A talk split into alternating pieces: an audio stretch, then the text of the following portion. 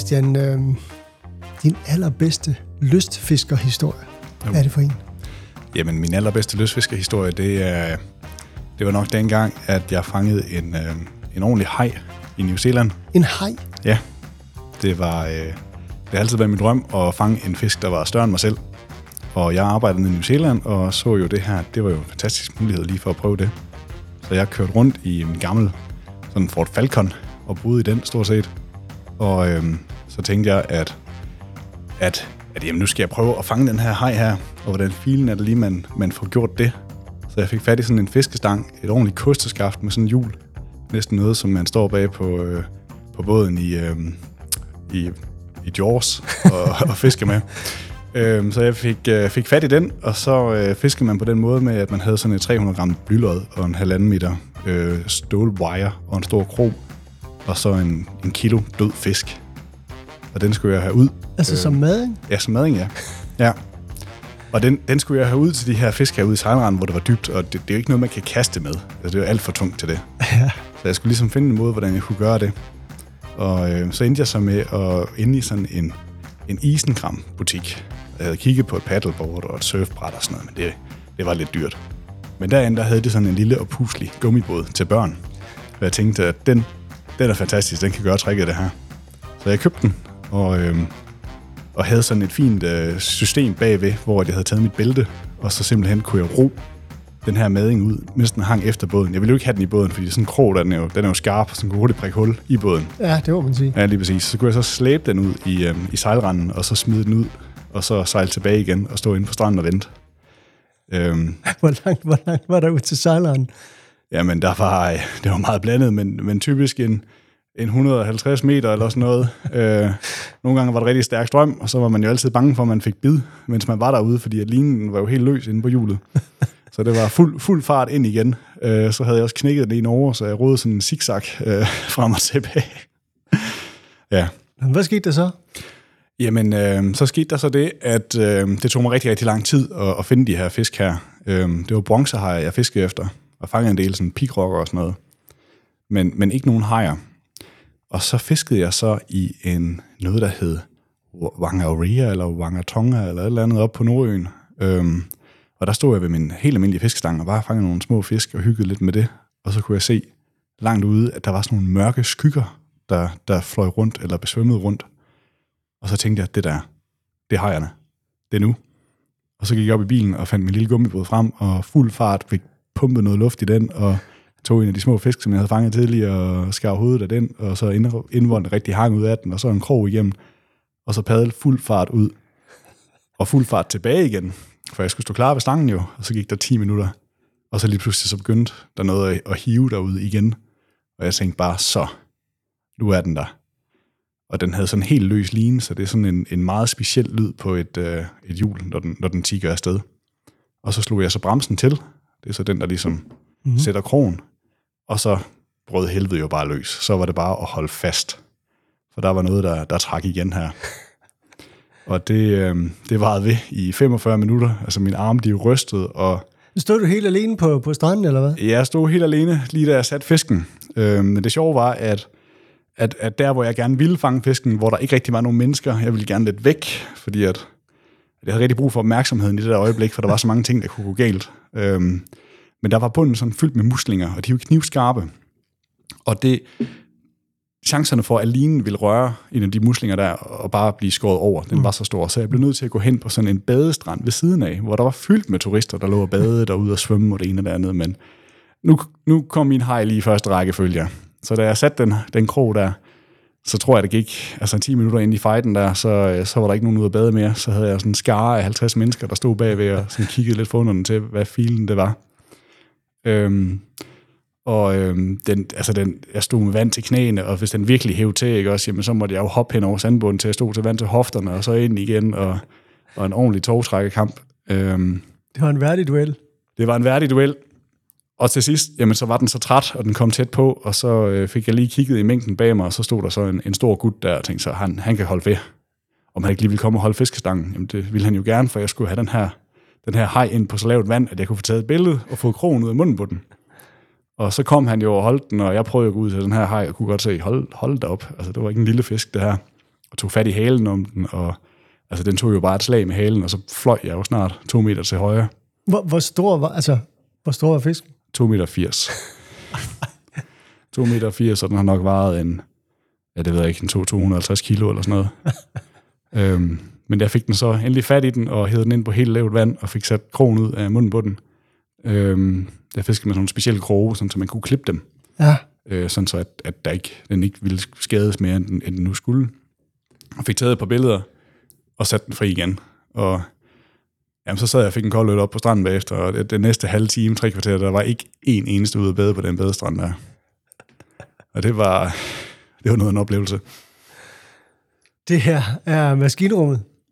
Det er faktisk en podcast fra Erhvervshus Fyn. Øh, mit navn er Jan Bunde, men i dag, der har vi sådan i overført betydning fået vådtager, fordi vi skal snakke om Havet Fyn. Og det skal vi jo med dig, Christian Thomsen. Og du er marketingkoordinator for det projekt, der hedder Havet Fyn.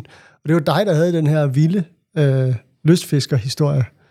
Øh, når vi starter med den, så er det jo fordi, at det ligesom skal sætte scenen for både, hvad det er, du arbejder med til dagligt, dog nok ikke så dramatisk som lige det her, men i høj grad for, hvem du er. Uh, du er uddannet natur- og kulturformidler. Korrekt, ja. Ja, du har en kandidat i turisme. Ja. Og så har du rejst, jamen vil jeg nærmest sige, verden tynd med, med, med alt muligt for at, at, at dyrke den her store passion, du har for at fiske. Ja. Og Christian, det er jo sådan, at, at øh, når man er gæst i maskinrummet, så har man altid en ting med. Og normalt så plejer jeg at vente sådan et halvvejs ind i episoden, før vi sådan begynder at tale om ting. Men jeg synes lige så godt, vi kan få, om ikke svisken på disken, så fisken på disken. Hvad har du taget med? Fisken på disken. Ja, jeg har da selvfølgelig taget min fiskestang med. Ja. Det, øh, det er fuldstændig oplagt. Øhm, og nu kan jeg jo sige til, til jer, der lytter med, at, at lige nu er den ikke så lang. Den er måske en meter lang eller sådan noget. Ja, men det er fordi, jeg har, jeg har lige været så fræk og, og delt den i to. Øhm, og det er også lidt symbolsk for den her stang, jeg har med i dag. Altså det, det er faktisk sådan en, en firedelt fiskestang. Så hvis man forestiller sig en 2 meter og 20 fiskestang, der ja. kan så divideres med fire, så passer den lige ned i en rygsæk. Og den kan være med over det hele, og den kommer med over det hele. Og hvor har den så været med henne? Uha, Hvis altså, vi nu skal prøve at tale bare øh, nation- na- nationaliteter. nationaliteter, jamen den har, været, den har været i Vietnam, og den har været i USA, Kanada, Grønland, Norge, øh, New Zealand, øh, Sverige, al, al, alle steder, øh, hvor at jeg stort set har kunne tage hen. Altså det har altid været min fiskestang, der har bestemt, hvor jeg skulle hen. Øh, hvis, hvis ikke, at der var godt at fiske der, så skulle jeg ikke derhen. Så vil jeg hellere tage et andet sted hen, hvor der var godt at fiske. Det er jo fantastisk, Christian. Hvor- Hvordan er den her øh, interesse, som så vil jeg nok sige er gået over i, i, i noget, der ligner passion, hvordan den opstået? Jamen, det er virkelig et godt spørgsmål. Det er et spørgsmål, jeg har stillet mig selv mange gange. Jeg ved ikke, hvordan det startede. Altså, jeg kan huske som helt, helt lille, der har jeg rigtig gerne ville ud og fisk. Øhm, og har, altså det, jeg har pladet mine forældre om at køre mig et eller andet sted hen og fiske. Altså, mens alle mine kammerater har pladet deres forældre om at køre dem i Legoland, eller hvad fint ved jeg. Men jeg voksede op i Sønderjylland på en, en lille gård, og vi havde en, øh, en å, der løb ud langs med vores eng, og helt ned til stranden, og jamen hver dag efter skole, jamen så ville jeg gå derover og fiske. Og jeg tror, jeg fiskede altså måske 280 dage om året, øhm, hvor jeg bare skulle ud og fiske. Jeg fangede sjældent noget, men jeg skulle bare ud og fiske. øhm, så det, det, det, det er sådan, det er startet, og jeg ved ikke helt 100% hvordan. Men det sjove for mig er, fordi altså, nu har vi jo så listet alle de her steder op, du har været i dit, skal vi sige, forholdsvis korte liv. Øh, hvad hedder det? Øh, og, og øh, dermed øh, så kender jeg dig også som en meget energisk menneske, et menneske, der har svært ved at sidde stille, der skal ske noget. Ja. Men når jeg tænker på fiske. Så bliver der helt stille. Fordi det er jo bare at stå og kigge der ud over vandet. Hvordan hænger de to ting Jamen, sammen? det, det er der jo mange, der siger, at ah, fisk, jamen, det er jo så dejligt, det er jo hyggeligt og afslappende, og det synes jeg overhovedet ikke, det er. Altså for mig, der er lystfiskeri eller sportsfiskeri, hvis vi skal tage den op i den level der, så indebærer det, at jeg render rundt op og ned af kysten i vaders, og min fiskestang i hånden, og mit hjerte, det banker der af, og jeg er altså helt høj på adrenalin. Altså der er intet, jeg vil forbinde med afslappet øh, hed overhovedet. Men hvad handler det om? Jamen, jeg tror, det handler om det her med, at, at ja, tingene de kan virke meget, meget simple, og der kan ske ikke en, undskyld mit udtryk, men ikke en skid hele dagen. Og så lige pludselig, så ser man bare en stor ørred, eller en stor fisk, der svømmer efter ens blink, eller flue. og så stopper alt bare, og altså hjertet det flyver op i halsen, og så ved man, de er der, eller en trykbølge, eller man lige ser 50 meter længere ned ad kysten, oj, der var en fisk, der lige vendte, og nu er de her, og nu er de der, og man ved aldrig, hvornår de er der. Men lige pludselig, så, så er de der bare. Og så, jamen, så går kampen jo bare ind. Og det er, jamen, det er et, et univers, der er fyldt og proppet med adrenalin og ja, sus i maven. Hvem skulle have troet det? Lystfiskning, øh, lystfiskeri, mine damer og herrer. Men sådan er det, i hvert fald, øh, i hvert fald for dig, Christian. Ja, det må man sige. Altså, du har været ude og rejse alle de her mange steder. Det har, du, har været, du har fortalt mig, at du har været jagtguide i Canada, og du har været, du har været på en fiskelodge i Norge, og du har arbejdet på gårde i New Zealand osv. Siden marts 22 har du været øh, her på Havet Fyn-projektet. Det er korrekt. Øhm, jeg kan selvfølgelig sagtens se sammenhængen mellem fiskeriet og Havet Fyn og så videre, men hvad var det, der alligevel gjorde, at du tænkte, nu skal jeg hjem til Danmark og have et, et fast job? Jamen, jeg tror, at det, der skete, det var, at øh, jeg øh, lige da landet lukkede ned, der kørte jeg rundt i en gammel, på en gammel motorcykel øh, i Vietnam med min kammerat. Selvfølgelig gjorde du det. Ja. ja. Og jeg havde ikke regnet med, at, at ting de skulle lukke ned, som de gjorde. Det tror jeg ikke, der var nogen, der havde regnet med. Men min livsstil, den var også sådan lidt indordnet sig med, at jamen, i højsæsonen, det var så typisk i sommermånederne, jamen så arbejdede jeg i Norge eller et eller andet sted med outdoor fisketurisme og så videre. Og så i lavsæsonen, jamen så kunne jeg tage ud og lave alt muligt øhm, andet. Og så lukkede det hele jo, og hvad skulle der så ske? Så begyndte jeg på øh, mit speciale, eller på en kandidat, Mhm. og så, øh, så var jeg faktisk blevet lidt midt af den her forholdsvis sådan lidt stressende øh, måde, at, at tingene de skulle være på. Altså, jeg havde jo et år, hvor at, jamen, så om sommeren, jamen, så var jeg i Norge, og så vinteren, så tog jeg jo ned til New Zealand, hvor der lige var blevet forår, Mm. Og så kom jeg hjem igen til vores forår, og så kørte den jo bare. Øhm, så det var faktisk rigtig rart at, at komme hjem til noget fuldtid, og noget lidt mere sådan afslappende. Det forstår jeg faktisk godt. Ja. Du er også noget mere rolig typen, du er, tror jeg. Ja, det er rigtigt. Men Christian, du kom hjem til Havet Fyn, øh, og et projekt, som øh, jo faktisk øh, har mange år på banen. Jeg tror, det er, du, du nævnte 33 år siden, at det her det blev øh, startet på, Ja. på Fyn. Hvad, hvad er Havet Fyn for noget? Jamen, Havet Fyn, det er simpelthen sådan et tværkommunalt samarbejdsprojekt. Og det er i øh, løsfiskerverdenen et meget sådan anerkendt og velkendt projekt. Og det er simpelthen alle de 10 fynske kommuner, der er gået sammen om det her projekt, og det er helt tilbage fra amtets tid, øh, hvor det så var amterne, der arbejder sammen. Og det fungerer på den måde, at øh, vi har tre ting, vi fokuserer på, og det er vores støtteudsætninger, altså udsætninger af små fisk, Mhm. mm-hmm. for ligesom at højne bestanden af havredder. Og så er det vandløbsrestaureringer, hvor vi genudslynger, eller hvad, genslynger en masse vandløb, som før i tiden er blevet rettet ud som sådan nogle kedelige drænkanaler, fordi der skulle være landbrug over det hele, eller spildevand. Og så er det til sidst, det er marketing og markedsføring. Både af hele projektet, men også for at få flere fisketurister til at komme til Fyn og fiske. Så Havet Fyn er et projekt, der står på de her tre ben her, og de får så hver år en, øhm, en, en finansiel eller en økonomisk... Ja, fin, det bliver betalt af mm. de her 10 kommuner her i samarbejde, Ja. hvor vi så deler pengene ud til de forskellige øhm, indsatser. Hvor stor er kassen? Altså, Jamen, det varierer lidt. Altså, det er et sted mellem 4,5 og 5 millioner om året. okay. Ja. Og hvad bruger I så de penge på? Ja, I bruger dem på noget marketing, og I bruger dem på noget, øh, på noget genslyngning osv., men, men, men hvor, øh, hvor ligger hovedvægten af, af indsatsen? Jamen, hoved, hovedvægten af indsatsen, den ligger ved altså vandløbsrestaureringerne, hvor at, at, at det er finansieret på den måde, at, at man regn, regnestykket det går på, at man ser, hvor mange borgere er der i kommunen, og så har man så et vist beløb per borger. Og så kan alle kommuner i teori hjælpe hinanden. Så selvfølgelig Odense, de putter mere i kassen end Nordfyns Kommune. Mm. Men hvis Nordfyn har et restaureringsprojekt, så skal det ikke være dyre for dem, bare fordi, at, at de har mindre at byde ind med.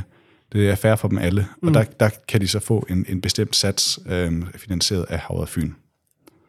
Øhm, så der, er, der går de fleste af pengene, men den største del af arbejdet, det ligger nok i markedsføringsindsatsen, hvor at vi prøver at få flere fisketurister. Og det er jo det, man lidt har fundet ud af med det her projekt her, at, at ved at fokusere på, på lystfiskerturisterne, jamen det er faktisk en rigtig god gevinst for Fyn, fordi at, at det tidspunkt, hvor det er rigtig godt at fiske havredder, Ja. ja. jamen det er i foråret og i efteråret. Og det er også det her tid, vi kalder skuldesæsonerne. Så det er typisk nu her fra marts, april, maj, og så dør det lidt hen over sommeren, når vandet bliver lidt for varmt. Men når det så begynder at blive kølet ned igen sidst i august, så er det september og oktober også, og lidt november. Så det forlænger simpelthen turistsæsonen på Fyn. Lige præcis. Det forlænger turistsæsonen. Det gør det. Og så kan man sige, at øh, jamen, man sætter jo egentlig bare nogle fisk ud, for at turisterne kan fange dem igen. Øh, men du har en pointe med, at det også har nogle andre gode effekter for naturen. Helt bestemt, helt bestemt. Så vi sætter omkring 350.000 fisk ud hvert år. Det er mange. Det er rigtig mange fisk. Og endnu flere, hvis man begynder at tælle på dem, hvad vi altså har gjort, især med de udsætninger, vi skal til at lave nu her. Fordi de er alle sammen mærket. Og når man mærker fisk, så fjerner man sådan en lille, lille fedtfinde, hedder den, som ligger mellem fiskens rygfinde og halefinden. Og den øh, klipper man væk. Det er en finde, som ikke rigtig har en, en, et formål som sådan. Men det gør vi simpelthen for at, at kunne se, jamen, hvad laver de vilde fisk versus de udsatte fisk, eller hvordan mm. opfører de sig, mm. og få noget data øhm, og lave noget, øh, nogle studier på det. Jeg er nødt til lige at spørge, hvordan, altså 350.000 fisk, hvordan, hvordan har man fjernet de der finder? Jamen, de kommer ud fra Fyns laksefisk øh, i sådan et meget topmoderne, bæredygtigt anlæg, hvor man bruger det samme vand, der kører rundt i cirkler igen. Og der, øh, jamen, det er blevet gjort derude, og det, det, det gør man simpelthen ved, at man først bedøver fiskene, og så ja. manuelt i hånden øh, fjerner den her lille finde her, og så bliver det lagt tilbage i kar, hvor de så vågner op igen lige så stille. 350.000 gange? Ja, 350.000 gange. Tak for kaffe. Ja. Hvor lang tid tager det? Jamen, de har startet på det lige så stille i, øh, i efteråret, og så øh, har det så kørt nu her indtil sidste uge. Der blev den sidste fisk klippet, så øh, det har været noget af et projekt, som er virkelig, virkelig flot. Flot gået, at de har, de har gjort det. Det må man sige. Ja. Men de skal tage til ud nu? Ja, de bliver så sat ud nu her i foråret, og det gør vi de næste tre år frem. Øhm, og det er selvfølgelig øh, ikke kun for, at vi vil have flere fisk på kysten, som kan blive fanget af løsfiskerne, men det er simpelthen for at, at højne fiskebestanden derude, sådan så den, de vilde bestande, de ikke bliver alt for hårdt presset af løsfiskerne, eller af fiskeriet generelt, fordi at dem, der sætter garn og så videre, de fanger selvfølgelig også de her havredder her. Ja. Og vi arbejder selvfølgelig efter, at de fynske vandløb, jamen de skal være selvreproducerende, så det ikke er nødvendigt at sætte de her fisk ud. Det vil sige, at vandløbene de skal være i så god stand, at fiskene de selv kan trække op og selv kan producere den mængde fisk, som så ligesom er bæredygtig for vandløbet og for naturen. Og det finder vi ud. Jamen det er sådan et, et større arbejde ved at finde ud af, hvordan man gør det. Jeg skulle lige sige, det er jo ikke noget, man bare lige, øh, Nej, bare lige gør. det er det ikke. Det er det ikke. Så det man gør, det er, at man tager bestemt vandløb, og så laver man sådan nogle bestandsanalyser. Og så tager man så en bestemt længde af det her vandløb, hvor man så går og elfisker. Og det siger, at så sætter man strøm til vandet sådan meget forsigtigt, og så fisken de bliver lammet i meget kort tid. Og så går man og tæller, hvor mange små fisk der er. Og så har man en, øh, en forudsætning for, hvor godt vandløbet det burde være, for, og hvor mange fisk der burde være her. Og så tager man så resten af det her, øh, ja, resten af differencen mellem det, man finder, og det, der ikke er der, mm. for ligesom at, at estimere, hvor godt, øh, hvor god stand vandløbet er i. Og så bruger man det til at finde ud af, hvor mange fisk man skal, man skal sætte ud? Ja, både hvor mange man skal sætte ud, øh, men også en, lave ændringer ved vandløbet eventuelt, for at der ligesom kommer flere fisk. Ja. Ja. Så okay. vi arbejder efter ikke at skulle sætte fisk ud i fremtiden på den måde, som, som det bliver gjort nu her. Så det er jo, det er jo mere sådan for at, at sikre sig, at der er en god og stund bestand mm. af fisk langs kysterne på Fyn og øerne. Og i det her mærkningsprojekt, der er så også øh, en måde at hvad kan man sige, beskytte fiskene på i deres, øh, i deres første levetid som, som vilde dyr. Kan du ikke prøve at fortælle lidt om det? Jo, det kan du tro. Så øh, fiskene de bliver sat ud her i foråret i løbet af april. Øhm, og så har vi noget, der hedder smoltvagter. Og smoltvagter, det er simpelthen frivillige, der har skrevet sig op til at stå og stå vagt ude ved de forskellige vandløb og skræmme fugle og så videre væk.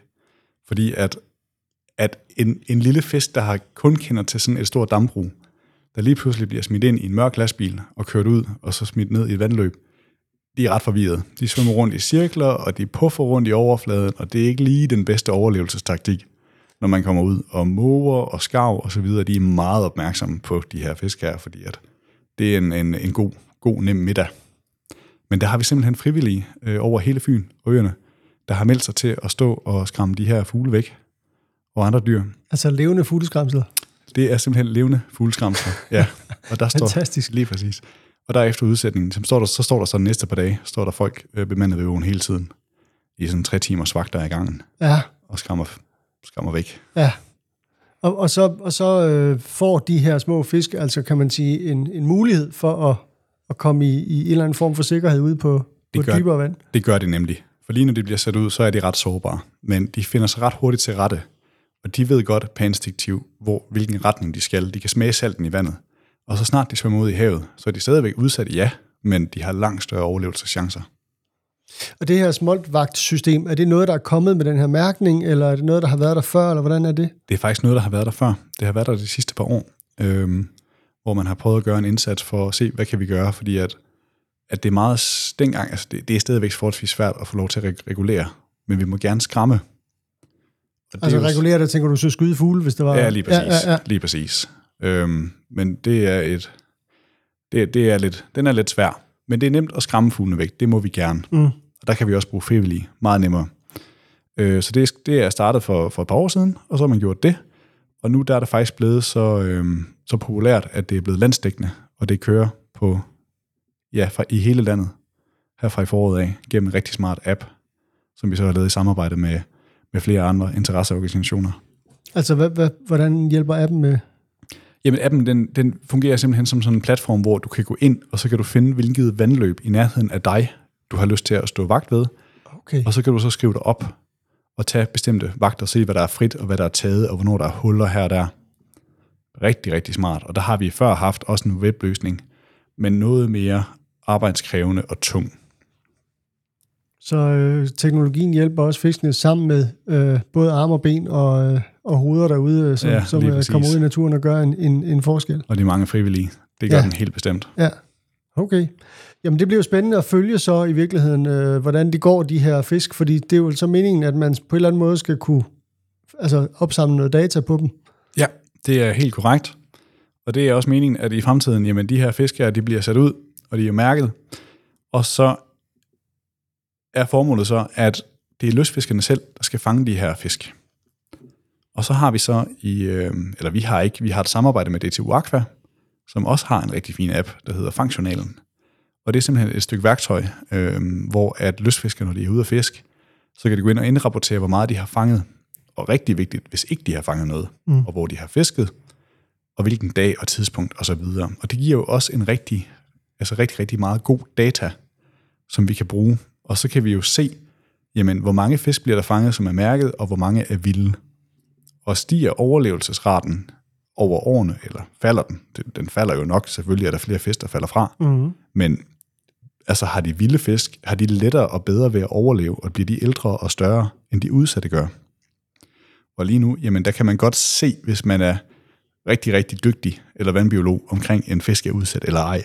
Men det kræver ret meget håndtering. En, en manglende finde, altså det, Det kan man igen, se. Lige præcis. Ja. Det kan man simpelthen se. Det kan man meget nemt se. Og det er også derfor, vi kan bruge alle de her, jamen løsfiskerne generelt, til at gå ind og, og registrere det her, og få en ordentlig datapulje, som selvfølgelig er til gavn for os på Fyn, men også resten af landet øhm, omkring udsætninger. Der er jo nok en fynbo eller to, der også øh, fisker efter havørder, men, men hvem er det ellers, som I øh, forsøger at fange ind øh, til, til, til turismedelen? Jamen, øh, rent turismemæssigt, så er det hovedsageligt det internationale marked, som vi, vi bevæger os rundt på.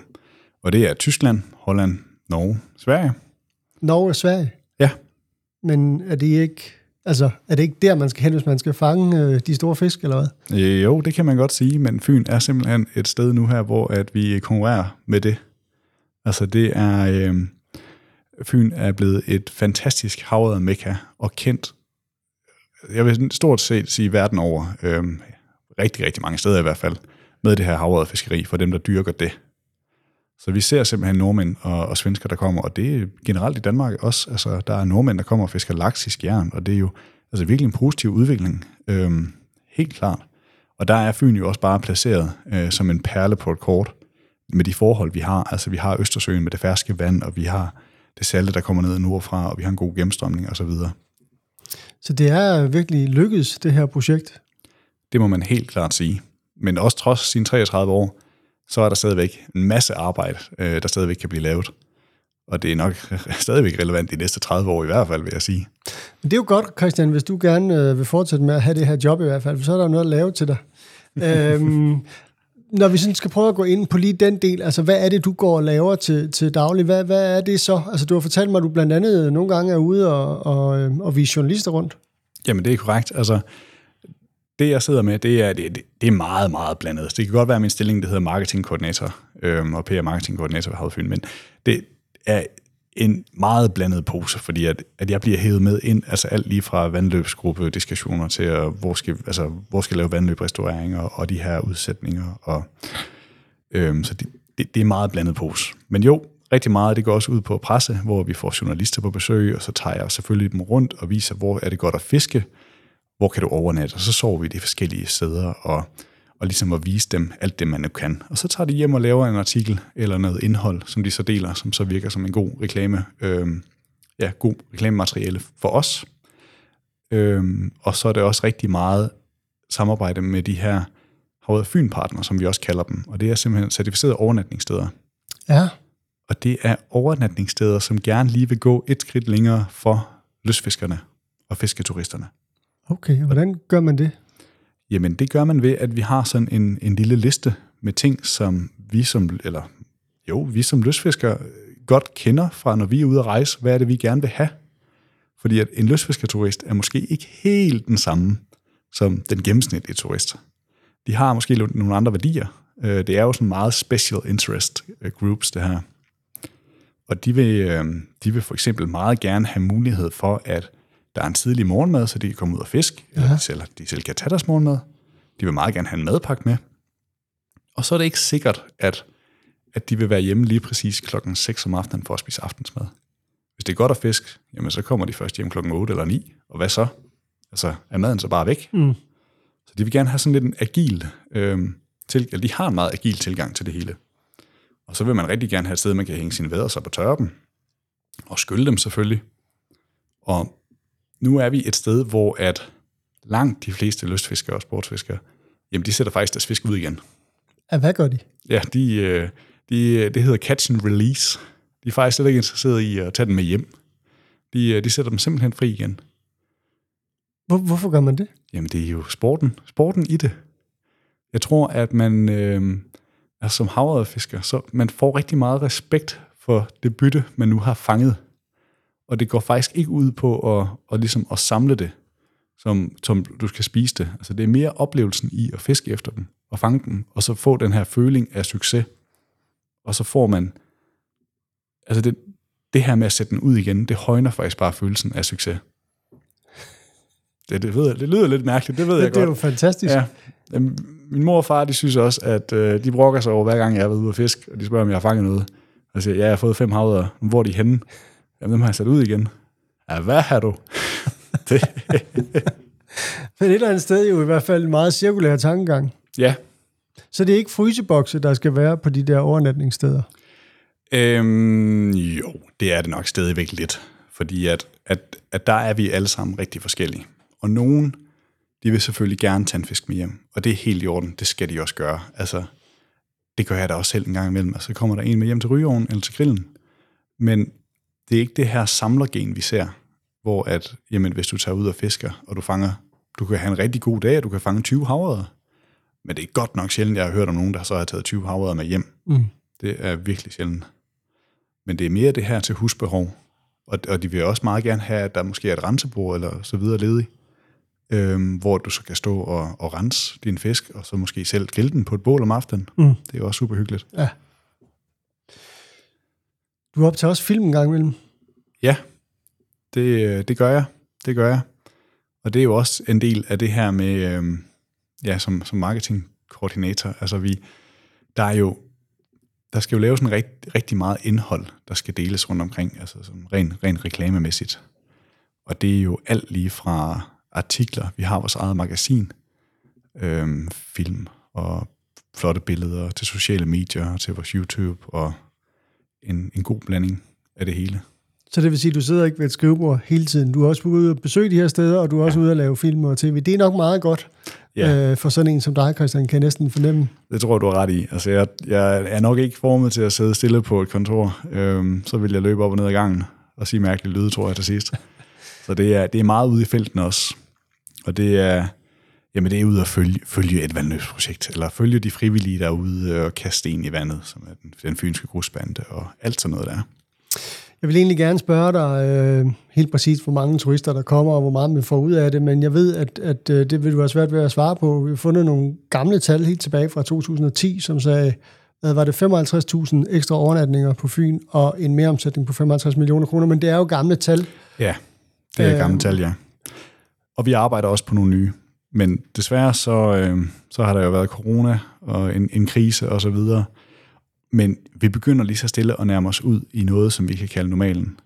Det nytter jo ikke noget at lave sådan en undersøgelse omkring øh, tal og hvad der er sket i 2021 og 2020, fordi at så får jo vi et resultat, som vi kan bruge til noget. Mm. Og rigtig mange løsfiskere, de vil godt kunne genkende, at der har været ufattelig mange ude og fiske under corona. Det var som om alle de greb jo en, løs, en fiskestang. De skulle ud og lave noget. De kunne ikke sidde derhjemme der mere. Ikke også? Altså, du kan ikke tage ud og rejse. Du kan ikke tage ned og spille squash med dine marker ned i hallen. Hvad gør man så? Jamen, kan man altid tage ud og fiske. Så det kan godt være, at corona ikke har ramt fisken sådan direkte, men det har ramt dem indirekte. Ja, det har ramt dem indirekte. Det er rigtigt nok. Hvis man nu, øh, Christian, lytter til det her, og egentlig godt kunne tænke sig enten at blive certificeret som øh, overnatningssted, eller øh, stå smoltvagt, eller være frivillig, øh, hvad gør man så? Jamen, øh, der er flere muligheder. Man kan gå ind på vores hjemmeside, citrop.dk, og der kan man følge med i vores nyheder, og der kommer altid øh, nyheder frem, når der er noget spændende at fortælle omkring. Også når vi mangler frivillige osv. Ellers så øh, på Facebook og finde Havet Fyn derinde, der bliver også slået en masse op. Og hvis man rigtig gerne vil ud og, have den, øh, og lave, en, lave, lave frivillig arbejde i, i vandløbene osv., så, videre, så kan jeg kun anbefale, at man også går ind på Facebook og finder den fynske grusbande. Den fynske grusbande? Lige præcis. som simpelthen er øh, vores, øh, vores mercenaries, vi får ind og ud og lave alt det hårde arbejde. Der, hvor maskinerne ikke kan køre, så øh, kommer der simpelthen frivillige, der virkelig bakker op, og det er jo hovedsageligt løsfiskere, men alle er selvfølgelig velkomne. Og så er det bare trillebøger, handsker, skole og river, og så bliver der bare kastet med scenen i vandløbene. En masse. Og det her med overnatningscertificering, hvis man gerne vil det? Ja, så går man også bare ind på vores hjemmeside på citrot.dk, og så finder man øh, mig under kontakter, og så sender man mig en mail, og så skal jeg nok give et kald, og så tager vi den derfra. Når du engang er kommet hjem fra din seneste fisketur. Christian, det var ja. fantastisk at have dig på besøg her i øh, maskinrummet. Til aller, aller sidst, hvis du nu bare kunne vælge, hvor i verden du skulle tage hen og fange en fisk, om end den så skulle være lige så stor som dig eller ej, det ved jeg ikke, men hvor mangler du at være? Uha. Jamen, hvis jeg skal ud i verden, så øh, kunne jeg rigtig godt tænke mig til, øh, til Maldiverne. Men det er måske også lidt urealistisk, så øh, jeg tænker, at mit næste store fiskeeventyr, det, øh, det skal være i det sydfynske, enten på Lyø eller Bogø. Der har jeg aldrig været før. Men øh, der er, det er stor kryds på listen, at komme derhen også. Det er simpelthen så eksotisk, som det kan blive, og det er jo så fynsk og øreneagtigt, som det kan blive. Tak skal du have, Christian. Det var så lidt. Du har lyttet til Maskinrummet, en podcast fra Erhvervshus Fyn. Du finder os på de gængse kanaler, hvor du plejer at finde dine podcasts, og vi udkommer cirka hver 14. dag. I mellemtiden så kan du følge os på LinkedIn, og du kan tilmelde dig vores nyhedsbrev.